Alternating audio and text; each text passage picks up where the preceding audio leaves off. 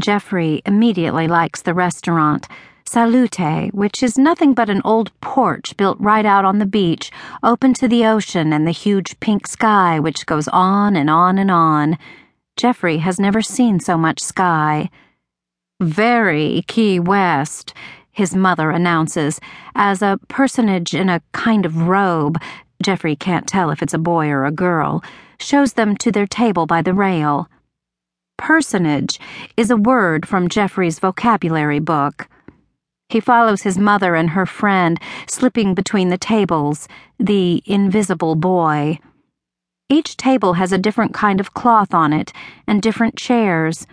Some people are barefoot and some are dressed up. A girl at the table behind them wears a string halter. A man at the table next to theirs has a big bird just sitting on his shoulder.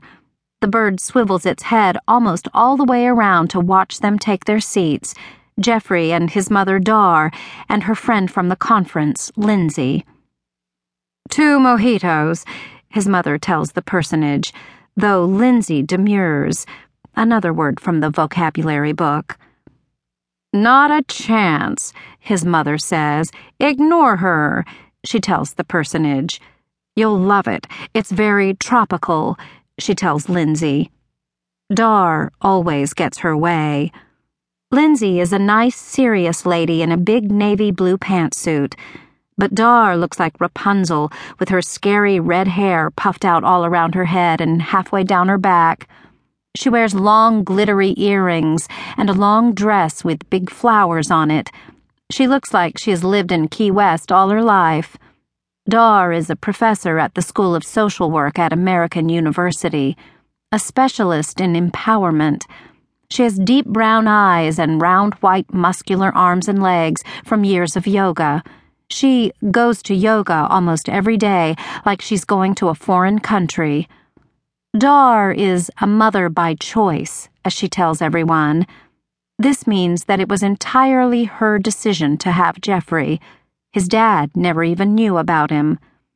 Jeffrey often imagines his dad walking around some old northern city with his coat collar turned up, not knowing about him. Dar and Lindsay sip their drinks and discuss their conference, which is all about community action, how to involve the poor and the marginal and the non English speaking in the process. Meanwhile, the sun hangs like a day-glow red yo-yo on a string above the horizon, dropping fast. Jeffrey watches it intently. It seems to be gathering speed now, plummeting toward the ocean. How can this be? Can gravity speed up? The women consult their menus and order Italian seafood dishes. Jeffrey orders a steak, well done, and a baked potato. No potatoes, the personage says. It wears makeup all the way around its eyes, like a raccoon. How about some pasta? Plain? Jeffrey asks. Can it be plain? He hates it when people put stuff all over his food without asking. Sure, the personage says. Honey, this is an Italian restaurant. His mother breaks off her conversation to point out. In Key West, for Christ's sake, lighten up. Then she leans over to give him a kiss. Okay, sorry.